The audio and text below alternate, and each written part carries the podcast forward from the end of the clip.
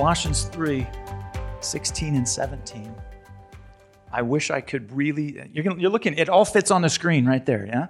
It's, it's not very long, and yet there is so much in here, and we're only going to hit a few of the things. Let the word of Christ dwell in you richly in all wisdom, teaching and admonishing one another in psalms and hymns and spiritual songs, singing with grace in your hearts to the Lord. And whatever you do, in word or deed, do all in the name of the Lord Jesus, giving thanks to God the Father through him. We could pause on any one of these little phrases or words to, to draw out what does it mean? What does it look like for me to worship the Father in spirit and truth. We could focus in on singing with grace in our hearts. Like if there's grace in your heart, it got there from somewhere. It got there from somewhere. If there's grace welling up in your heart, it's probably from good teaching like what Matt brings you regularly, where you're just constantly bringing us back to the grace of God, the grace of God, the grace of God. It's foundational. We could hone in on let the word of Christ dwell in you richly, getting God's word into our hearts produces worship from our hearts. But what Matt asked me to focus on came from the two of us walking laps uh, a few weeks ago. We meet, we meet at least once a month, just the two of us, to talk and pray for each other, pray for each other's churches, uh, just to encourage and strengthen each other. And as we were walking laps around Audubon Park, we were talking about what we're doing. And I just mentioned this, this verse and singing psalms and hymns and spiritual songs. And he just goes, Stop. Can you, can you come and help, help us? Help us with this. Psalms and hymns and spiritual songs. I said, Sure. So that's what we're going to do. We're going to look just at this, speaking and admonishing one another in psalms and hymns and spiritual songs. So the big question is what is a psalm? What is a hymn? And what is a spiritual song? Why does Paul list three things here? Couldn't he have just said speaking to one another in songs? But he did it. Speaking to one another in psalms, hymns, and spiritual songs. Now, we have this book in the middle of this book that we call the Bible with 150 psalms in it. Do you know what they are? Songs. It was kind of like the hymnal of the people of Israel. There was these, these poems that came out that were set to music. They weren't, believe it or not, every one of these psalms was not meant just to be read and thought of poetically. It was meant to be sung. But when Paul is talking about using psalms, what he's talking about is pulling from not just the 150 psalms, but pulling from scripture directly and singing it. Singing scripture. So Paul's saying one of the ways when you come together and everyone has something to bring, everyone has something to share. And you might think, well, Nick leads worship, you know, today, John leads worship. That's not really my, my deal.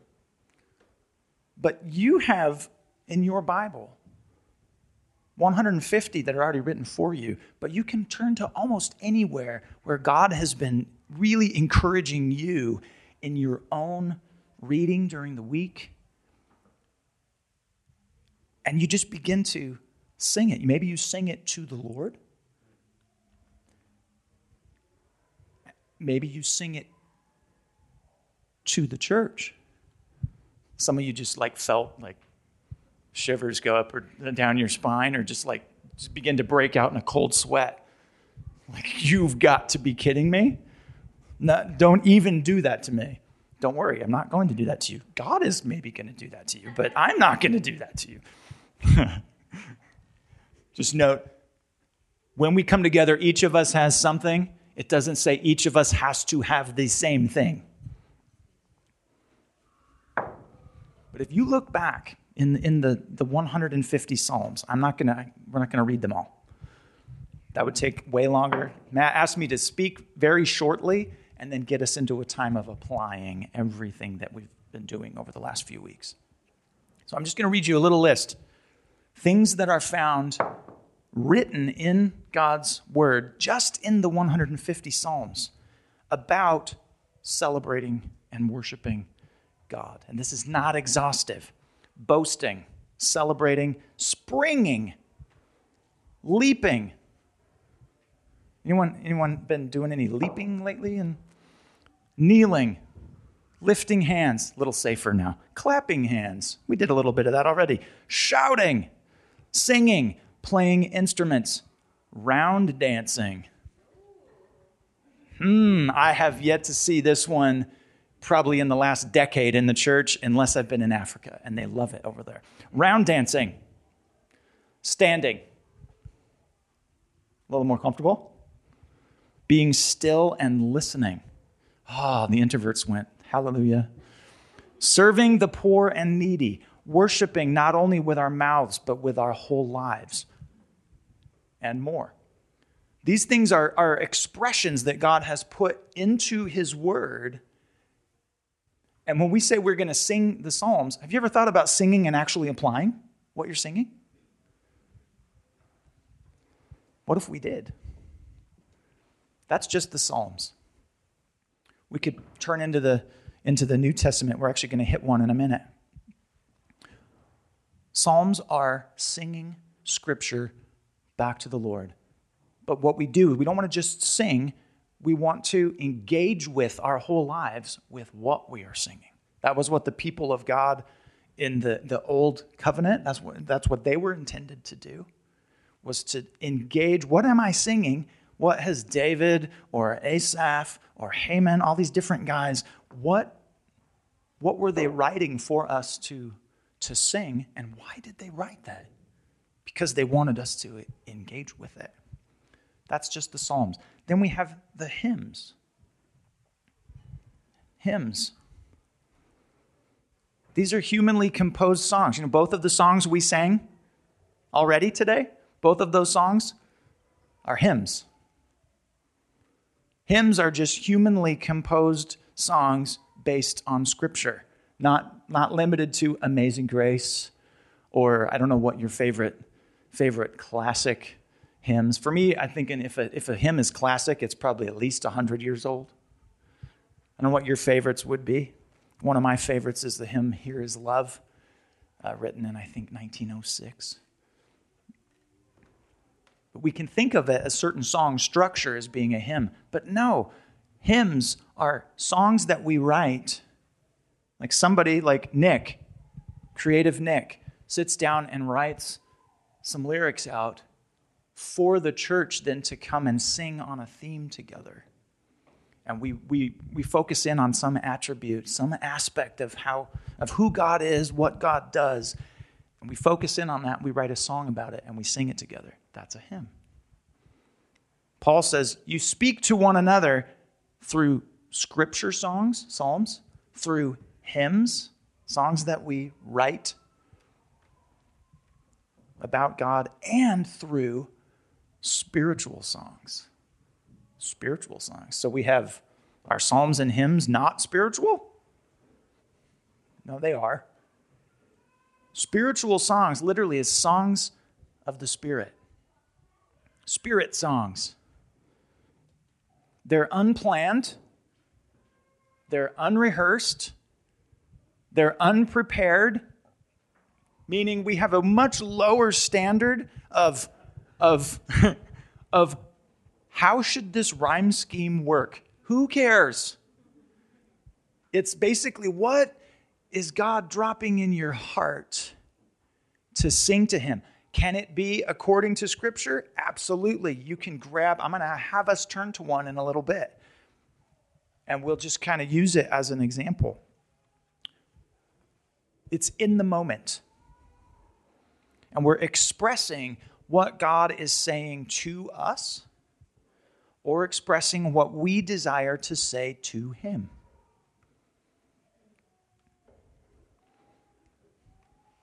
Now, this is a kind of a cool one. This is from Hebrews 2:12. I'm reading this from the New King James. You can read it from ESV, you can read it from NIV, you can read it from your Holman, you can, whatever you want. It's basically going to say the same thing.